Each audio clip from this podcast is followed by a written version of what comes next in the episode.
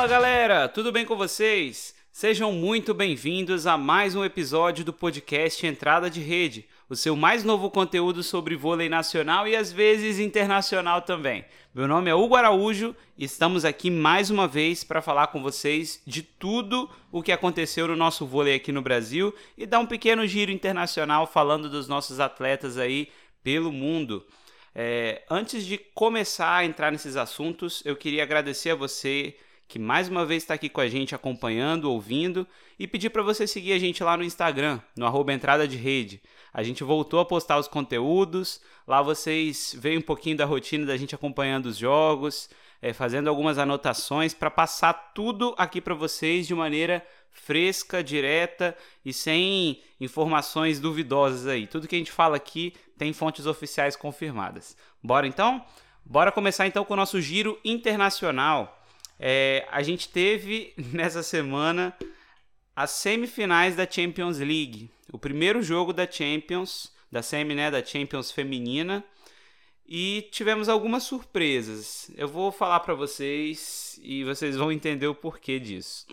O que, que acontece? O primeiro jogo é, da semifinal era o Conegliano versus o Novara, os dois clubes italianos aí, talvez de maior orçamento né, da Liga Italiana. Então, é um embate de gigantes. Mas a gente sabe pelo histórico desse ano, do ano passado, que o Conegliano é uma máquina.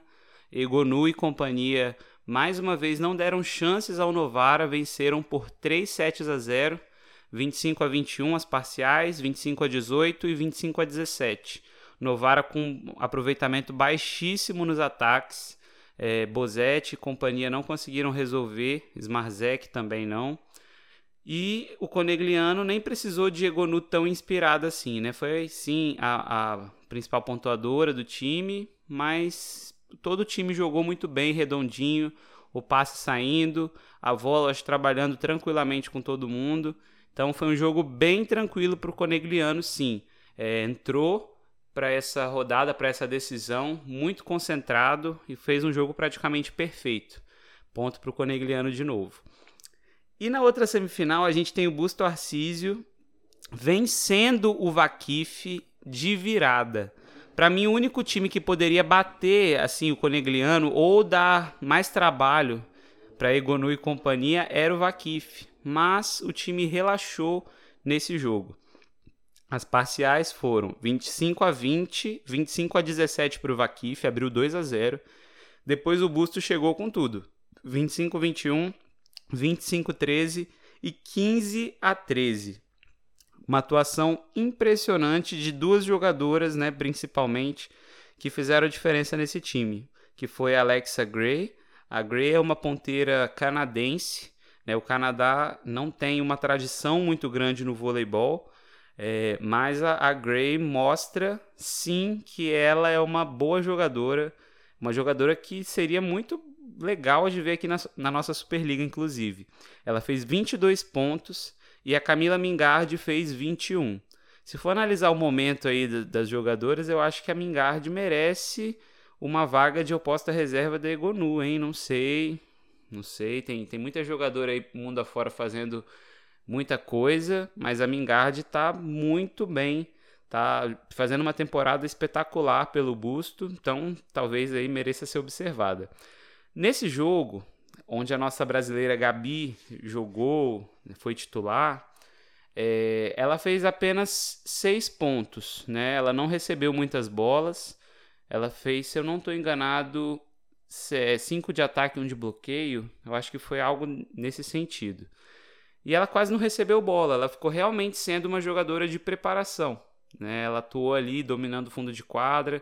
O passe estava saindo na mão da, da Maia só que ela não acionou muito a Gabi.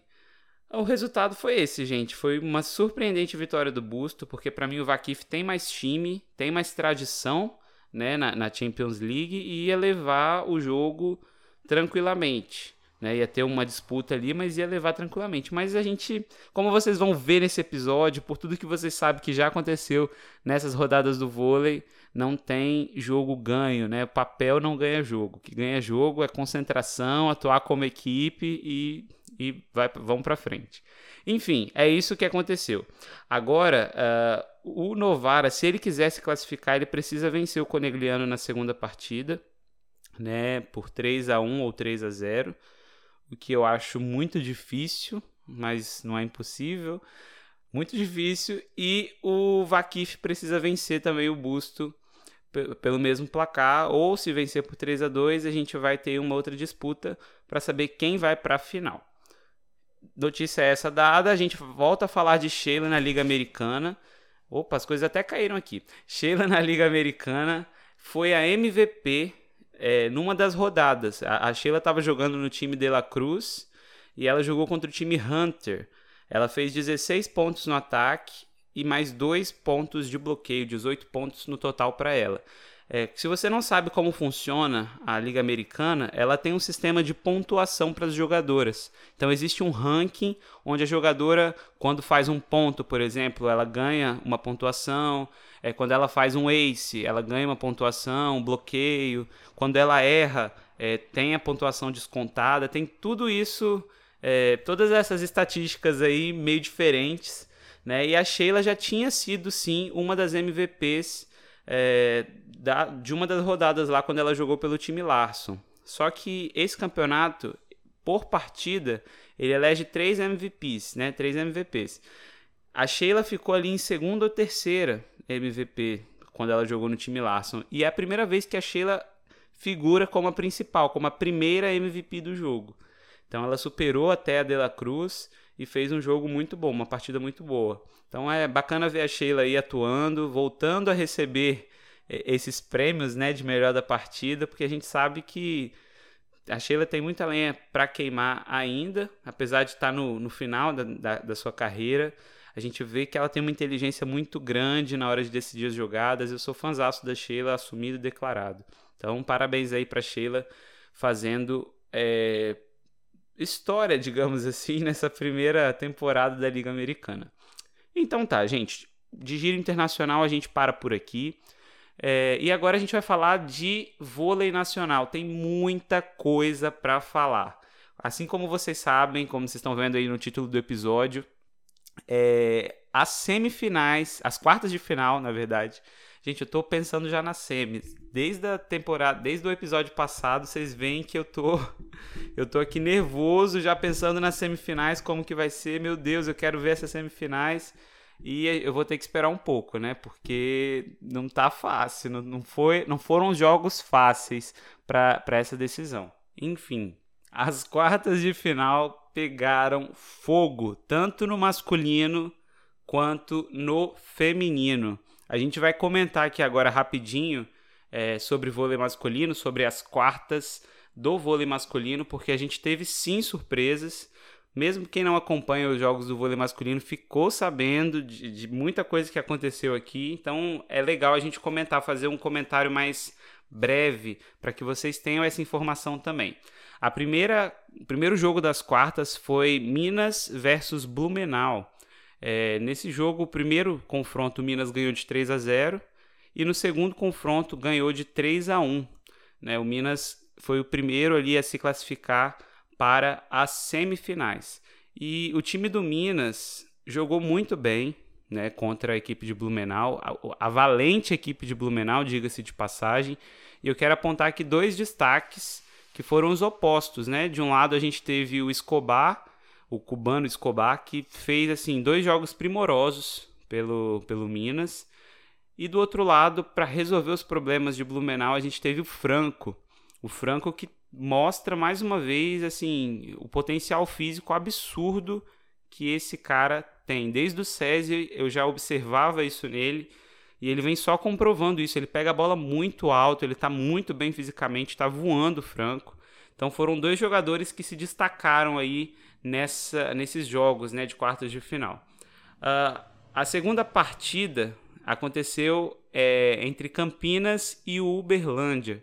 É interessante ressaltar aqui que o Campinas estava sem o Vacari, né? o Vacari que teve aí um problema físico, que precisa de recuperação, precisa de tempo aí para se ajustar, para se recuperar. E o Campinas jogou sem o Vacari. No primeiro jogo, 3 a 2 para Uber, para o Campinas. O Uberlândia apertou o jogo. Foi emocionante essa série, inclusive, mas o Campinas teve tranquilidade, serenidade e fechou o jogo ali por 3 a 2. É, o Bruno Tempone foi um, uma excelente opção, né? Junto com o Renan, que veio do banco para substituir o Vacari. Então, os dois, junto com o Vissoto, jogaram muito bem. O Líbero também, que substituiu o Bruno Belo.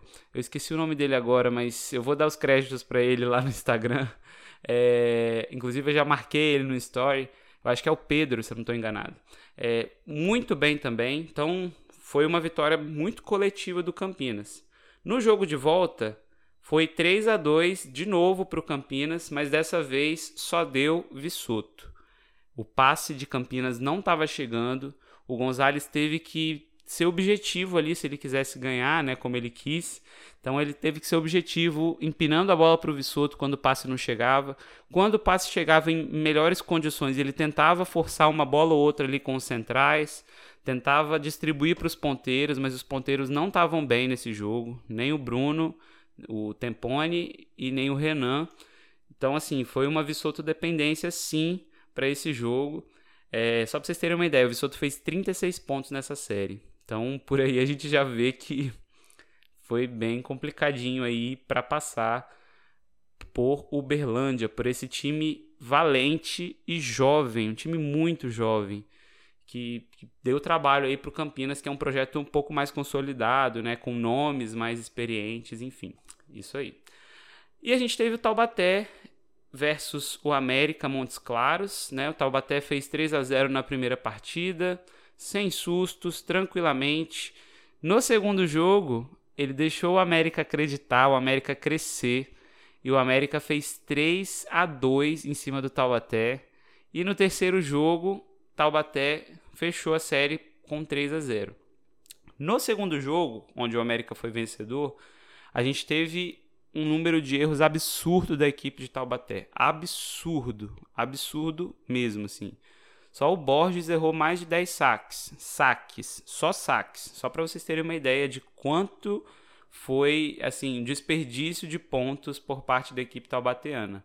E aí a gente viu um América se aproveitando de uma outra situação que teve, que a gente vai comentar logo mais, tendo essa, sabe, essa energia de chegar e falar, não tô nem aí se vocês são campeões olímpicos, não tô nem aí se essa talvez seja a base da seleção brasileira, eu vou para cima e vou ganhar, e foi o que ele, que ele fez. E no jogo de ontem, né, eu tô gravando esse podcast na segunda-feira, esse episódio. É, no jogo de ontem, o Taubaté minimizou os erros. E aí o Felipe Roque botou a bola debaixo do braço. O Rafa entrou muito bem substituindo o Bruno. É bom que se diga. Né? O Bruno não estava tão bem ali na, em algumas bolas. É, no ajuste mesmo. Até com o Lucão, que ele. Poxa, joga muito bem, né? Tem um entrosamento ali de olho fechado. Não estava fluindo muito bem. O Rafa entrou, organizou o Taubaté e freou uma possível reação do América. Esses times pequenos, se você deixa eles crescerem, já era. É, vira um perigo real, oficial. Então o Taubaté soube muito bem contornar isso. É, parabenizar a equipe taubateana por mais uma semifinal. E no último jogo, gente, foi o jogo, acho que todo mundo ficou sabendo. É o jogo que todo mundo teve notícia do que aconteceu. Mesmo se você não acompanha o vôlei masculino, acho que você ficou sabendo que o Cruzeiro foi eliminado pelo vôlei Itapê, vôlei 1 Itapetininga. O Itapetininga na primeiro, no primeiro jogo fez 3 a 0 em cima do Cruzeiro. Um resultado nada esperado, foi um baque para todo mundo, um baque para a torcida, um baque para os jogadores, para quem não é torcedor também, foi um baque, porque o Itapetininga jogou demais, e o Cruzeiro ficou ali acuado. Parecia que o Itapetininga que tinha responsabilidade da vitória, sabe? E no segundo jogo, o Cruzeiro começou imprimindo o seu ritmo. Imprimindo o seu ritmo, sacando muito bem. Fez 2 a 0 e aí permitiu que o Itapetininga acreditasse no jogo. e num jogo impressionante do Renan é, e, e, do ponteiro Adriano, com só 19 anos, eles conseguiram virar para cima do Cruzeiro, fizeram 3 a 2 e o Cruzeiro está eliminado da Superliga nas quartas de final. Né? Perdeu para o oitavo colocado, é um resultado nada esperado por ninguém, mas eles fizeram isso acontecer. Eu quero dar os parabéns para o vôlei Tapetininga pela coragem, pela bravura, por não se acanhar, por não respeitar o adversário é, no sentido ruim da palavra, né, onde você fica acanhado porque tem o lado de lá tem um elenco melhor no papel e aquela coisa toda, mas por respeitar o adversário no lado positivo, indo para cima, sabendo que quem está lá do outro lado é bom e você precisa ser melhor. E foi isso que aconteceu. Itapetininga, parabéns por essa vitória. É, com essa derrota do Cruzeiro, não por isso, mas né, em consequência, em decorrência disso também, o Marcelo Mendes não renovou com o Cruzeiro. Marcelo Mendes, que é uma figura emblemática do voleibol argentino, mas que aqui no Brasil é, ganhou o nome que ele tem hoje, né? ganhou essa, esse prestígio que ele tem aqui hoje. É, o Marcelo Mendes disputou diversas finais, eu não tenho o número aqui em mãos agora, mas ele disputou diversas finais de campeonato. Ele foi campeão mundial mais de uma vez, ele foi campeão sul-americano diversas vezes, campeão da Superliga outras dezenas e mais outros milhões de campeonatos. O Cruzeiro ganhou tudo o que ele podia como clube sob a, a gestão do Marcelo Mendes. Então, assim, é uma parceria que termina agora. Eu acho que mesmo se o Cruzeiro fosse campeão, ia acabar essa parceria agora, porque é normal, né? Muitos anos no projeto, desgaste é mais que compreensível de ambos os lados. Agora o Marcelo provavelmente deve ir para o voleibol europeu. A gente sabe que o Marcelo é técnico atualmente da seleção argentina, então deve focar nisso agora os jogos de Tóquio se aproximam, então ele deve observar alguns jogadores que estão na Europa, atuando até mesmo na Argentina, aqui no Brasil, para definir quais serão os convocados aí para Tóquio. E a gente deseja tudo de bom para o Marcelo. Ele elevou o nível do, do vôlei nacional, do vôlei brasileiro masculino, a um patamar nunca antes visto. O Cruzeiro foi o primeiro clube não italiano campeão do mundo. Então é um feito extraordinário, sensacional. Parabéns aí ao Marcelo e a gente aqui é, sente muito que ele não vai estar aqui na nossa Superliga, mas deseja todo o sucesso do mundo para ele e para sua família. É isso, gente. A gente termina o nosso giro nacional masculino e agora a gente vai falar de vôlei feminino, que eu sei que é o assunto que vocês mais querem comentar, que vocês mais querem falar, que vocês mais querem escutar sobre. É, antes da gente começar com os jogos das quartas de finais, a gente tem uma notícia muito bacana. A central Jumelo, é, se você não conhece a Jumelo, é uma jogadora que estava atuando até então no São Caetano, mas que já passou por SESI, já passou por Osasco. É uma jogadora que teve um problema. É, eu não sei aqui ao certo falar o, o nome né, médico científico, mas era um tumor que comprometeu metade do, da face dela, né? Do ouvido e tudo mais. E era um tumor benigno, mas que precisava de uma intervenção cirúrgica, porque senão ele podia crescer, que é o que estava acontecendo, e comprometer alguns órgãos, algumas funções, é, como audição, visão, por exemplo, porque ele cresce, toma espaço e gera esses problemas. Então a Ju precisava fazer essa cirurgia é, não tinha como financeiramente bancar isso tudo, né? Porque depois da cirurgia você precisa fazer uma fisioterapia, você precisa de outros procedimentos. E foi aí que surgiu a vaquinha, né? Que ela tanto falou e foi compartilhada por tantas pessoas, inclusive por nós aqui, no nosso perfil lá no arroba entrada de rede no Instagram. É, nós dedicamos um título do, do, de um dos episódios para chamar a atenção do público, né? Para isso, para contribuir na vaquinha. E, cara, graças a Deus deu tudo certo. Ela conseguiu o dinheiro e conseguiu também o apoio de alguns clubes e fez essa cirurgia e já está liberada para jogar. Então, é uma notícia que a gente quer dar aqui, agradecer a você que doou, a você que orou por ela, né, que rezou, que mandou energia positiva, para você que ajudou compartilhando o vídeo. Poxa, muito obrigado de verdade. A gente fica muito feliz em saber que deu certo. A união do, dos vôlei fãs é, deu, deu certo em prol de uma causa muito bacana que foi ajudar a Ju a fazer a cirurgia dela. Então, muito obrigado aí para você que contribuiu. Sem mais delongas, finalmente vamos falar dos jogos, esmiuçar os jogos da Superliga Feminina nas quartas de final. Como é que a gente começa, minha gente?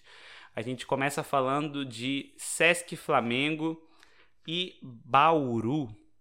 É, o jogo aconteceu lá em Bauru e o Flamengo, o Sesc Flamengo, levou esse jogo por 3 sets a 1. 25 a 18, 25 a 22. Depois o Bauru ganhou o terceiro por 28 a 26 e o Sesc Flamengo liquidou a fatura com 25 a 21. É, o destaque dessa partida em número de pontos foi a Lorene, pontuou 21 vezes, e o Viva Vôlei ficou com a Juma. Gente, esse jogo, eu, como eu falei no, no episódio anterior, eu realmente não esperava. Eu esperava sim o equilíbrio, né, por conta da camisa e tudo mais, mas eu esperava que Bauru levasse esse jogo em dois jogos simplesmente. É sim, seria sim o confronto mais equilibrado, né? Até pela posição na tabela, quarto e quinto. Mas eu imaginava que o Bauru seria superior, levemente superior ao Flamengo. E não foi isso que aconteceu. É, o Flamengo veio muito concentrado. É, a Fabiola, machucada, não pôde atuar. Então o Flamengo não tinha como fazer uma inversão do 5 em 1, né? Por falta de levantadora. E teve que jogar com a Juma que foi muito bem. A Juma já vinha entrando no lugar da Fabiola algumas vezes, né, durante a temporada e mostrando personalidade, né? Personalidade nunca faltou para a Juma. Então, mandando bolas de segunda em momentos que ninguém esperava, é, jogando muito com as centrais, coisa que eu acho que faltou um pouco para a Fabiola nessa temporada. Então, ela abusou, usou e abusou da Valkyria. Jussiele também pontuou bem. Foi um jogo onde o Rio jogou como um time mesmo.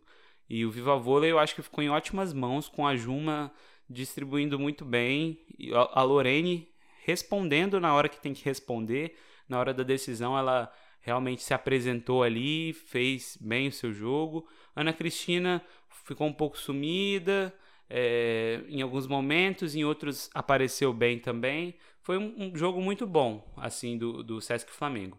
Já pelo lado de Bauru, as coisas não estavam funcionando. A Polina não estava inspirada. Polina, eu acho que fez seis pontos nessa partida, se eu não estou enganado. Entrou a Tiffany no lugar dela. O jogo melhorou com a Tiffany, mas a Polina estava nitidamente incomodada com o bloqueio carioca, estava nitidamente incomodada com os levantamentos. Eu não sei o que aconteceu. Eu acho que é normal para cada jogador, né, não estar tá num dia bom. E é o que aconteceu com a Polina, ela não estava num dia bom. E não conseguiu aí rodar as bolas, enfim, fazer o que ela sempre faz, que é pontuar bastante, né? Ajudava muito em número de pontos. É, por conta disso, o Sesc venceu esse jogo, né? Tranquilamente, assim, os, os placares informam isso, falam como é que foi a natureza desse confronto. É, chegou a ser apertado em alguns momentos, mas na hora decisiva o Rio cresceu e liquidou a fatura. Esse jogo foi lá em Bauru. No segundo jogo da rodada, eu não estou falando dos jogos aqui cronologicamente, não, tá, gente? Eu estou listando aqui realmente o que aconteceu. É, a gente sabe que o Osasco jogou primeiro e tal, mas não é isso que eu estou falando. Estou falando de jogo por jogo. Bora lá. Osasco 3 a 2 no Curitiba. Esse jogo foi no Liberate e esse jogo foi bastante equilibrado é, em todas as parciais, assim, né? No segundo set, que foi um pouquinho mais distoante, assim, mas vocês vão ver pelo, pelas parciais. É, Prime, o primeiro set, o Osasco levou por 28 a 26. Depois o Curitiba fez 25 a 18, num apagão osasquense. É, depois o Osasco venceu por 25 a 23. Curitiba 26 a 24 e depois 15 a 13 para o Osasco.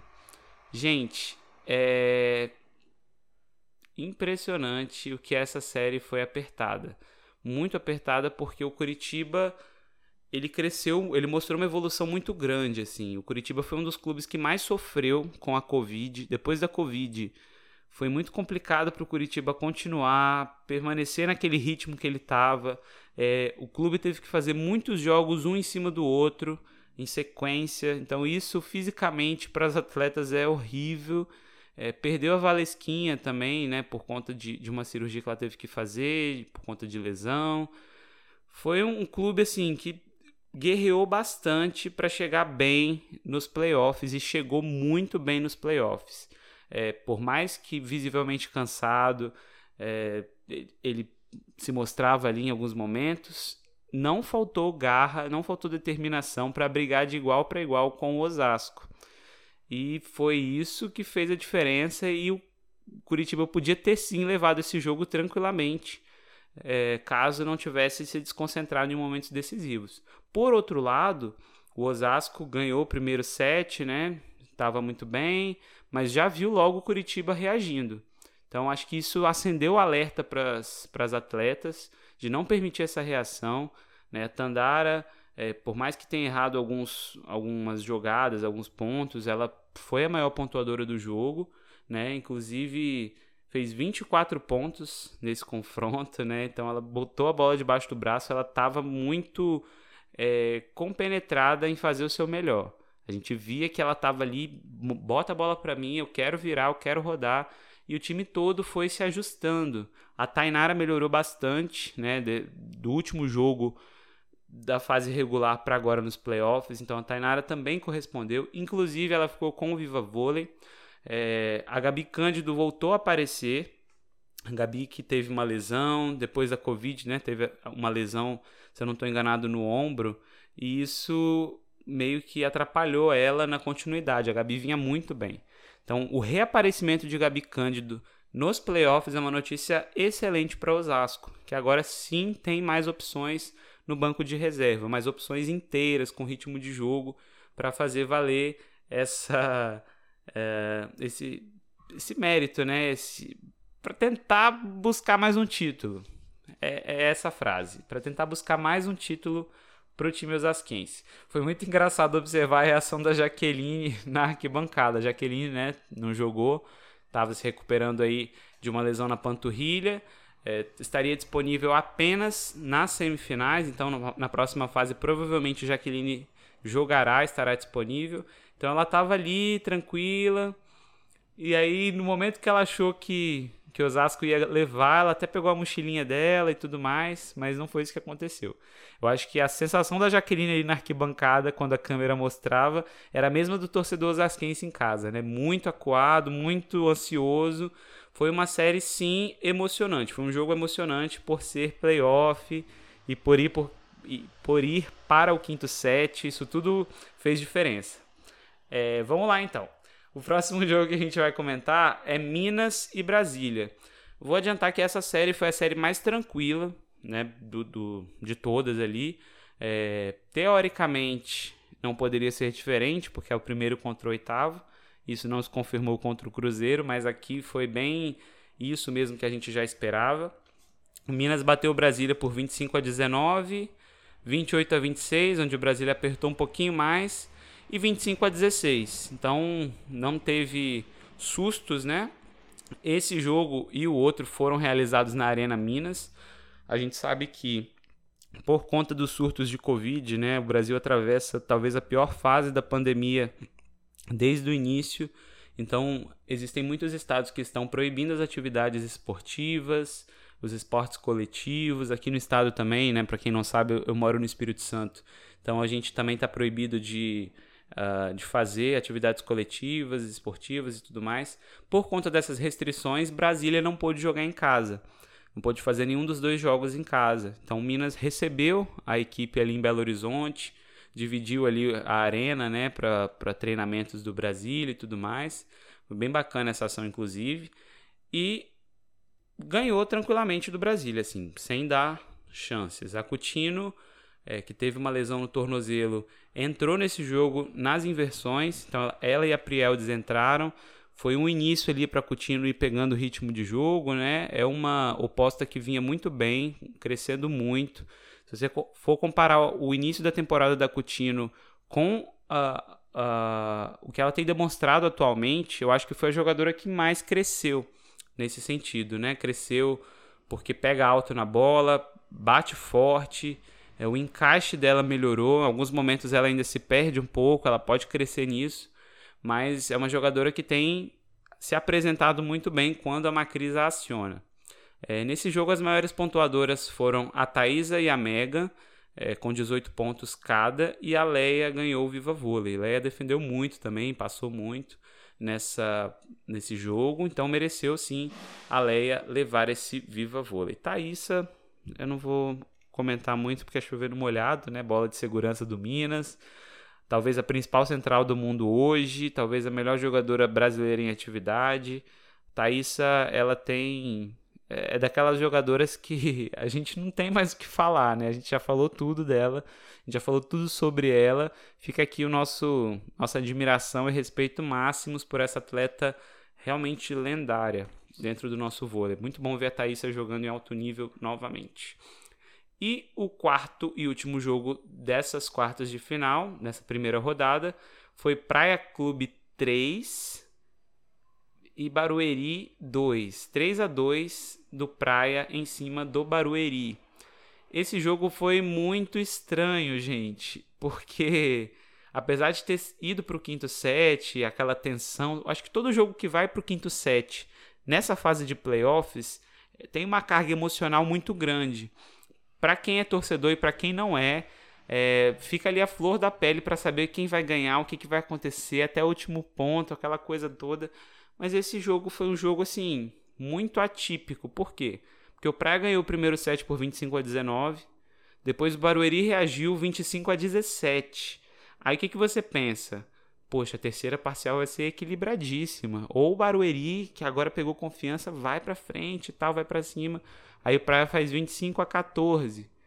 Aí Barueri faz 25 a 23. Aí nesse quarto set, a partir desse quarto set, as coisas ficaram mais equilibradas. Aí sim a gente teve aquele gostinho de playoff. E no quinto e decisivo set, Praia Clube fechou por 16 a 14. Então, gente, o Viva Vôlei e a maior pontuadora foram a mesma pessoa, não poderia ser diferente. Fernanda Garay mais uma vez decisiva para o Praia Clube. Eu não sei o que seria do Praia Clube sem uma ponteira tão decisiva quanto a Fernanda Garay. É impressionante o que a Garay está jogando. É claro que ela não pode ser enchida de bola toda vez e, e ela não vai resolver toda vez, mas assim, o poder que ela tem para botar a bola debaixo do braço, para pedir bola, para falar que ela vai virar, é uma coisa que eu fico realmente abismado assim de ver é, não são todos os jogadores que têm essa personalidade, não são todos os jogadores que se apresentam nos momentos decisivos. O que acontece muitas vezes é o jogador ir bem o jogo todo e na hora da decisão ele ficar acuado ali pela pressão, sentir a pressão e não corresponder à altura das expectativas. Mas a Fernanda Garay não é assim. Ela é uma jogadora muito constante. O Zé falou em um dos tempos, né, em um dos jogos passados é, de Barueri contra o Praia que ela não é uma jogadora burra, que ela sabe jogar, ela não vai rifar a bola, ela não vai dar ponto de graça, ela sabe, ela pensa para jogar. Eu acho que essa é a definição melhor é, para Fernanda Garay. Melhor definição impossível, assim. Ela pensa para jogar. É, não tem bola perdida com a Fernanda Garay. Ela erra, tudo mais, mas assim, extremamente regular e é muito impressionante o que ela vem fazendo com o Praia Clube. Praia Clube que nesse jogo precisou mais da Martinez, precisou mais das outras jogadoras, né, para corresponderem também, para fazer acontecer. É, nesse jogo a gente teve a Michele no lugar da Ana, o que foi muito positivo para o Praia Clube né, no, no quesito recepção, que para mim é o fundamento que o clube mais caiu né, nessas últimas partidas. Então a Michele vem para equilibrar a, a, recepção do Praia Clube e deixar a Claudinha com mais opções no ataque. Então foi uma exibição bastante convincente da Michelle no lugar da Ana. Né? A Ana, para quem não sabe, teve Covid, né? a Carol também. A Carol entrou ao longo do jogo, É, começou a Valeuska começou como titular, a Carol foi entrando depois aos poucos, estava sem muito ritmo, né? Mas deu certo. Praia Clube levou esse jogo dramático, dramático. Vamos lá. O segundo jogo, os segundos jogos da série, dessa série de quartas de final, é, foram um pouco menos emocionantes, digamos assim. O Bauru ganhou de 3 a 0 do Flamengo lá no Rio, então fez 25 a 20, 25 a 20, 25 a 22. O Viva Vôlei ficou com a Raimova e ela passou o Viva Vôlei para Mara, né, que também foi muito bem. E a maior pontuadora a Polina com 20 pontos. Se a Polina não apareceu no primeiro jogo contra o Sesc Flamengo lá em Bauru, aqui no Rio parecia que ela precisava provar é, que ela é muito boa. E foi isso que aconteceu. Ela botou a bola debaixo do braço, jogou demais, até na defesa, nessas defesas de manchete, né, onde a jogadora precisa mergulhar para subir a bola, até isso a Polina fez, que era talvez a, maior crítica, né, que se faça a jogadora a, uma jogadora sim, muito alta, é, muito atacante, né, muito forte fisicamente, essas jogadoras europeias, né, que são altas, no estilo bem russo mesmo, é, a, Polina é azeri, né, para quem não sabe, do Azerbaijão, mas essas jogadoras europeias, altas e tudo mais, elas são fortes fisicamente no ataque, elas resolvem ali bloqueio muito agressivo, mas nos fundamentos, assim, manchete, né, numa defesa, elas sofrem mais por conta da altura também, né? Não é fácil se você tem dois metros de altura, você se jogar no chão para pegar uma bola. Então, assim, isso dificulta bastante. Mas até nisso a Polina foi bem. A Polina evoluiu muito nesse sentido, salvou algumas bolas, além de atacar, né, absurdamente, foi a maior pontuadora do jogo, mas evoluiu nesse sentido também. Então foi um jogo aí onde as equipes foram se ajustando, onde tudo foi dando certo para Bauru e o Rio não viu a cor da bola. Essa foi a definição, assim. Fez um jogo, um primeiro jogo muito bom, muito concentrado e nesse segundo jogo simplesmente apagou. Assim, realmente não foi uma exibição bacana da equipe carioca. Bernardinho, quando acabou o jogo, até saiu, foi pro vestiário, não queria nem dar entrevista. Eu imagino é, o que ele falou com as meninas. Né? Ele estava muito alterado, assim, porque o Bernardo não gosta de perder, né? Você imagina perder dessa forma. É, eu acho que o, o ruim não é nem perder, o ruim é perder não jogando, perder não dando o máximo. E foi isso que faltou para a equipe do Sesc Flamengo. Polina sem defeitos aqui. Uh, vamos lá. Osasco e Curitiba agora. O segundo jogo da série foi mais tranquilo para Osasco. mais tranquilo assim, né, gente? Em tese. Osasco 3, Curitiba 1. O jogo também foi no Liberate. Foi no Liberati novamente por conta né, dessas restrições aí do Covid. É, 25 a 21 para Osasco, depois 25 a 16 para o Curitiba. Parecia que a história ia se repetir. Mas aí Osasco soube controlar muito bem a ansiedade é, e fechou o, o, terceiro e quarto sets por 25 a 18 e 25 a 19. O Viva Vôlei ficou com a Camila Paracatu, a Paracatu, que é uma excelente central. Se você não lembra da temporada anterior, né, da temporada do ano passado, do Pinheiros, a Camila foi uma das principais jogadoras é, do Pinheiros. Muito efetiva, muito bem nas chinas, onde ela batia China, bola pela frente. A, eu sou muito fã do voleibol da Camila Paracatu. É uma central extremamente versátil. E o Luiz Omar teve a coragem de colocar ela no lugar da Maiane, né? A Miami que não vinha tão bem assim é, nesse jogo, né? Não estava muito ajustada, não sei. Acontece, né, gente? A gente não tem jogos. A gente não está bem todos os dias. Às vezes a gente não faz jogos muito bons, nem no, no rachão que a gente joga. Imagina jogadora profissional, jogador profissional, né? Tem isso também. É, muitas coisas afetam a mente do atleta. Enfim, talvez a, a estava sendo afetada por algum desses problemas ou não estava bem no dia simplesmente. E aí o Luiz Omar teve a coragem de tirar a Miami, que é uma das principais centrais da Superliga hoje, pelo momento que vive, e colocar a Paracatu. E a Paracatu deu conta do recado, já entrou bloqueando, pediu bola decisiva para Roberta no final do jogo, muito agressiva. E foi muito bacana observar o Instagram. Eu gosto de, muito de ir no Instagram da jogadora, dar uma olhadinha para ver como ela reagiu ao prêmio, né? Como ela reagiu a, a receber isso, né? Receber esse reconhecimento. E aí ela estava muito feliz comemorando que vai ser a primeira semifinal de Superliga da carreira dela. Olha que bacana. Então, Paracatu mereceu muito mesmo esse Viva Vôlei. É, mostrou que realmente veio para pegar esse prêmio para ela, né? Mudou a história do jogo. E a maior pontuadora, mais uma vez, foi a Tandara com 23 pontos. Tandara também muito consciente do que queria fazer, muito compenetrada ali é, em fazer o seu melhor. Nesse jogo, a gente teve pelo lado de Curitiba, o destaque absoluto para Laís. A central Laís, junto com a Bruninha ali também. Bruninha, só assim, ó, minhas palmas para Bruninha. Para mim foi uma das principais levantadoras dessa competição, sem sombra de dúvida.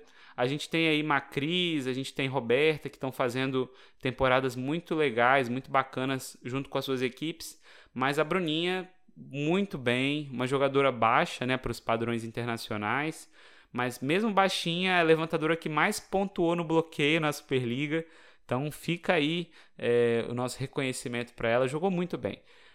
E ela, essa combinação, Bruninha e Laís, foi impressionante. Impressionante de verdade. Impressionante. É, eu nunca vi uma central. É, claro, né, gente? A gente tem Thaísa. Então, tô falando de centrais depois dessa geração. Eu nunca vi uma central da nova geração jogar com tanta segurança quanto a Laís jogou com a Bruninha. A Laís se apresentava de todas as formas possíveis, a bola sobrava na mão da Bruninha, ela já estava ali se apresentando, então fez um início de jogo extremamente regular, muito eficiente, rodando tudo, bloqueando demais. Essa segunda parcial que o Curitiba levou de 25 a 16, a Laís trancou a rede, não deixava ninguém passar. Teve uma hora que o Osasco empacou ali porque ela estava no paredão mesmo. Destaque absoluto para Laís. A gente quer falar da Milena também. A Milena, nessas, nesses dois jogos, jogou muita bola. É, a, essa menina tem um futuro muito promissor. Ela é muito corajosa. Ela está numa equipe menor, né, de menor investimento, e onde a pressão não é tão grande assim. Mas a gente vê que ela é muito corajosa muito corajosa. A bola sobra, ela não quer nem saber, ela dá na bola mesmo, com consciência. Eu quero aplaudir de verdade, de pé, esse time do Curitiba, porque foi uma equipe muito guerreira que deu gosto de ver jogar desde as primeiras partidas, onde as meninas não tinham tanto entrosamento assim, até o final. Foi uma equipe muito regular e vendeu caríssima essa, essa vitória de Osasco. Vendeu caro não se acomodou, não se acanhou em nenhum momento. Então quero aqui dar os parabéns ao Mosca, né, que é o técnico do Curitiba, a Gisele, que gere aí o projeto do Curitiba Vôlei. É, parabéns a esse projeto tão especial no nosso vôlei brasileiro, que ele permaneça aí. Aos patrocinadores aí a gente agradece também. Muito bacana ver o Curitiba se despedindo dessa forma, jogando de igual para igual com um dos gigantes do vôlei brasileiro, que é o Osasco, né? Então, parabéns aí a Camila Paracatu pelo jogo também, a Tandara, as demais meninas. E Osasco, com essa vitória, é, foi o primeiro semifinalista da Superliga, né? Se classificou aí para semifinais. Agora sim, semifinais. É, na, no outro jogo de Minas contra o Brasília, mais uma vez uma tranquilidade imensa para o time do Minas. O Brasília dessa vez não deu tanto trabalho assim. Minas conseguiu neutralizar as principais jogadoras, né? No caso da Ariane, que vinha muito bem, a Paquiardi, que entrou é, muito consciente no lugar da Neneca, que não pôde jogar essa série. É, enfim, neutralizaram tranquilamente. Foi 25 a 13, 25 a 17 e 25 a 16. Pelas parciais a gente vê que não foi um jogo complicado. O Viva Vôlei ficou com a Mega, a, a Megan Easy, porque, gente, a Megan jogou muita bola nesse jogo. Ela defendeu demais. O fundo de quadra da Megan nesse jogo foi uma coisa muito bonita de se ver, assim, uma jogadora que não tá ali só para atacar. Ela faz nossa, ela, ela realmente estava muito bem nesse fundo de quadra nesse jogo. Então mereceu ganhar o Viva Vôlei. E, as maior, e a maior pontuadora foi Thaísa novamente. Mais uma vez, eu não vou chover nesse molhado. Thaísa, 16 pontos. É, foi a maior pontuadora do confronto. É, destaque nessa partida também para a volta da Coutinho. A Coutinho voltou como titular. Então, a Mesquita fez aí o seu trabalho, né? Fez o seu papel. E a Coutinho voltou a jogar como titular. A Macris não forçou muito ela, né? Até porque é uma jogadora que está retornando, ainda sem ritmo de jogo. Quando se volta de lesão, imagino que a jogadora esteja um pouco acanhada ainda, né? Com os movimentos que vai fazer. É, até recuperar essa confiança totalmente para saltar, para dar o melhor de si. Mas assim, a gente viu jogadas onde a Coutinho estava inteiraça na bola. Então, eu acredito que nas semifinais, esse tempo que o, que uh, os atletas vão ter para se recuperar até, até lá, ela esteja 100% fisicamente de novo para ajudar o Minas aí é, a ir para a final e conquistar o título, né? Porque a torcida mineira está muito animada com a, com a campanha do Minas até então. Só teve uma derrota, né, para Osasco. Vamos lá. Né, no outro jogo, no último jogo, na verdade, desse, dessa segunda rodada, a gente teve o Praia Clube fazendo 3 a 0 no Barueri. Aqui a gente viu que não teve muita surpresa. O Praia jogou muita bola nesse jogo. Não foi nem que Barueri jogou mal e tal, mas o Praia neutralizou totalmente Barueri. Tudo que Barueri tentava fazer, toda a estratégia que o Zé montou, foi totalmente desarmada pelo Paulo Coco e pelas suas jogadoras. Aqui sim, o Praia foi um time. Foi uma das melhores exibições que eu vi o Praia Clube fazer diante de um adversário potencialmente perigoso, né? Que a gente sabe que Barueri, quando cresce, é difícil parar também. Então, assim, neutralizou muito bem. Dessa vez o time todo jogou. O Viva Vôlei ficou com a Claudinha e para mim ficou em excelentes mãos, porque a Claudinha distribuiu esse jogo muito bem, muito uniforme, muito concisa, muito consciente do que ia fazer. Todo mundo recebeu, todo mundo rodou. Claudinha bloqueou, defendeu, sacou bem. Então, assim, muito bem entregue esse Viva Vôlei.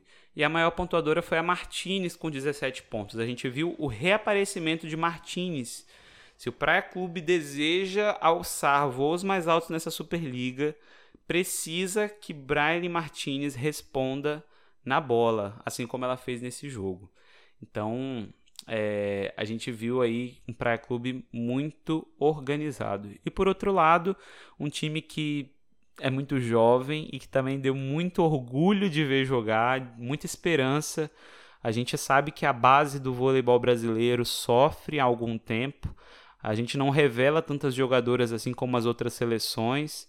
É, a gente, infelizmente, tem esse problema aqui no Brasil. As nossas jogadoras são muito boas, aquelas que não são selecionáveis, né? O que faz do nosso campeonato um campeonato forte, sim, mas a gente não revela tantas jogadoras da base, infelizmente. E esse projeto do Barueri, que inclusive a gente ficou sabendo que o Zé estava tirando dinheiro do bolso dele para manter, porque o patrocinador uh, não estava honrando os compromissos, né? Então a gente vê que é um time muito bacana, um time que não se deixou abalar em nenhum momento. E o Zé, como mantenedor desse projeto, é, também foi genial, assim, muito bacana ver a equipe de Barueri jogar. A gente revelou muita, muita gente legal, muita gente bacana. É, muitas meninas aí tiveram oportunidade de serem observadas pelos grandes clubes daqui e de fora. Então, podem sim ser bem trabalhadas, se bem trabalhadas, serem excelentes jogadoras. O nosso futuro do voleibol agradece demais a contribuição do Zé Roberto nesse projeto. E aí, enfim, Praia não deu chance, todo mundo jogou bem. É difícil apontar um destaque, né? Quando todo mundo joga bem, a gente geralmente olha para a levantadora que fez todo mundo aparecer no jogo. Destaque para Martinez, mas a Claudinha mereceu muito esse Viva Vôlei. Praia Clube na semifinal também. E aí a gente teve a terceira rodada, que só teve um jogo, né? É, o Bauru ganhou um jogo, o Sesc Flamengo ganhou outro jogo. E aí?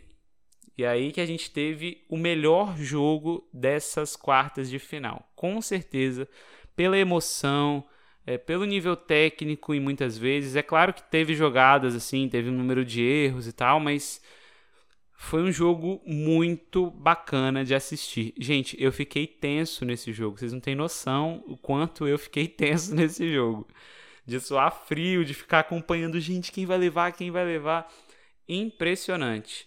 É, o Flamengo começou ganhando de 27 a 25. Olha a parcial, 27 a 25. Já começou bem apertado. Depois o Bauru ganhou de 25 a 18 e 25 a 22. O Flamengo foi atrás do 25 a 19 e terminou depois 15 a 10 para o Bauru. O Bauru entrou no quinto set com uma postura diferenciada. A gente vai comentar sobre isso. É, nesse jogo, a Lorene teve 30 pontos, foi o destaque absoluto na pontuação. E o Viva Vôlei ficou com a Polina. Mas eu quero destacar outras coisas aqui nesse jogo. É, pelo lado de Bauru, a gente teve infelizmente uma lesão da Dobriana Rabadzieva. A Rabadzieva que vinha muito bem, vinha uma crescente muito boa com o elenco de Bauru e teve esse problema aí no joelho, se machucou sozinha e foi socorrida pelos médicos tanto de Bauru quanto do Rio. Né? Ela fez uma ressonância, ao que tudo indica, talvez ela não jogue as semifinais, mas isso ainda vai ser decidido.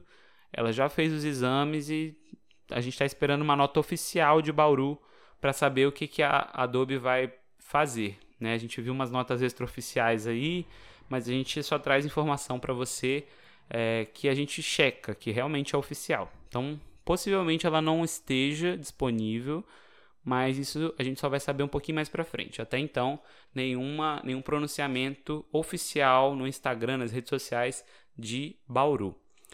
E aí entrou a Vanessa Yankee no lugar dela.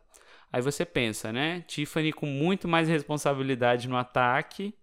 A Vanessa vem para reforçar a recepção, a defesa, o volume de jogo. E é isso. Esse é o caminho mais plausível, né? Que a gente consegue enxergar melhor. Mas não foi isso que aconteceu. A Vanessa foi decisiva em alguns momentos, é, onde a Dani Lins tinha Polina, que para mim nesse jogo também foi muito irregular. Ela foi bem melhor do que no primeiro, obviamente, mas muito irregular ainda. Em alguns momentos sumia, em alguns momentos resolvia. Não foi aquela jogadora extremamente decisiva que a gente está acostumado.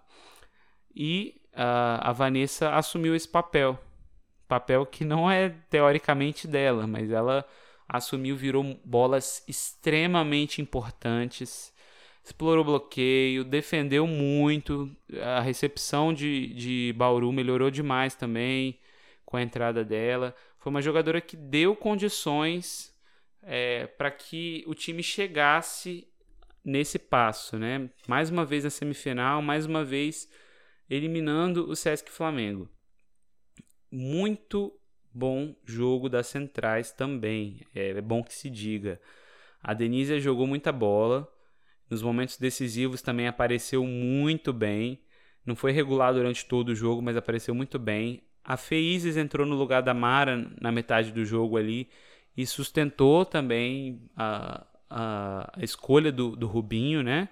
sustentou muito bem. A Mara voltou depois no lugar dela no, no, na parcial decisiva e foi extremamente eficiente também. Então, tanto que o jogo terminou com ela, né? O pessoal fez até uma. Não sei se vocês viram isso. O pessoal fez até uma montagem da narração do Luiz Carlos Júnior. Vocês lembram do jogo, obviamente, de Brasil e Rússia nas quartas de final da Olimpíada de Londres, né?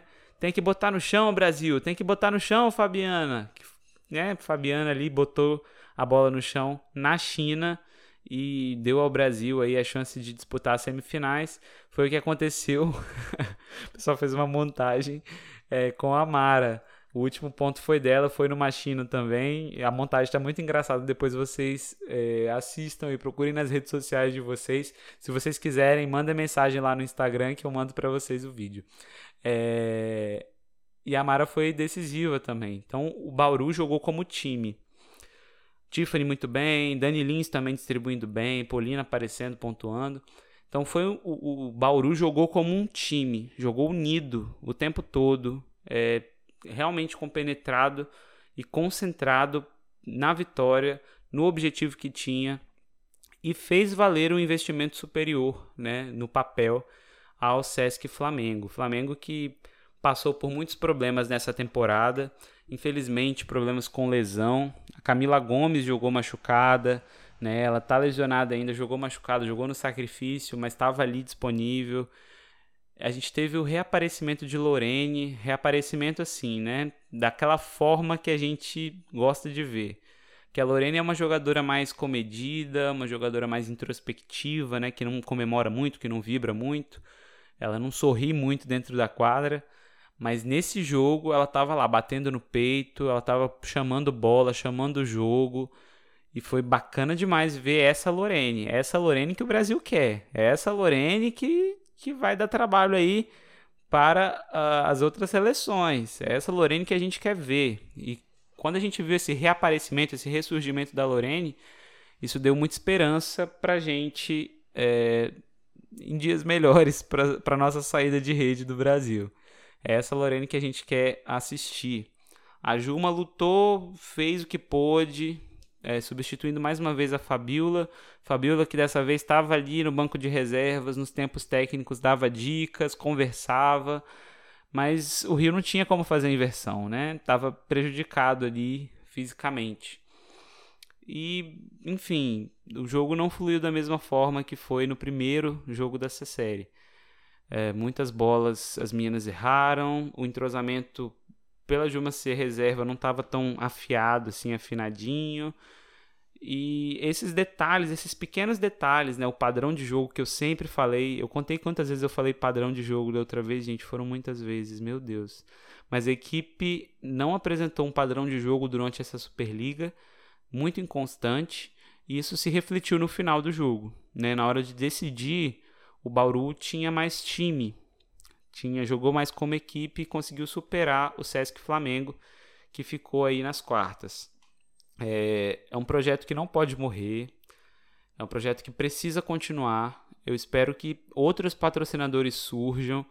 Essa relação com o Flamengo parece que não está muito legal, pelo que a gente ficou sabendo um tempo atrás, mas não sei.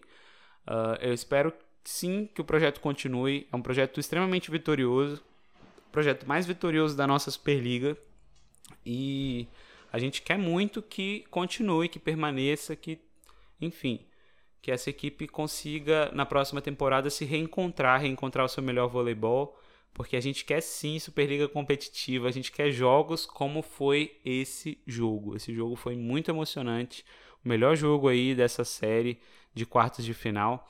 E a gente tem os semifinalistas definidos. Agora a gente passa para vocês quando que vão acontecer os jogos, porque isso também já está definido. Vamos lá. É, a gente tem. É, lá, olhar aqui para vocês rapidinho. Cheguei. Ah, achei. A primeira rodada das semifinais, agora sim, semifinais da Superliga Masculina, acontece no dia 7 de abril, com Itapetininga versus Minas às 4h30 e com Taubaté e Campinas às 19 horas. Todos os jogos com transmissão do Sport TV.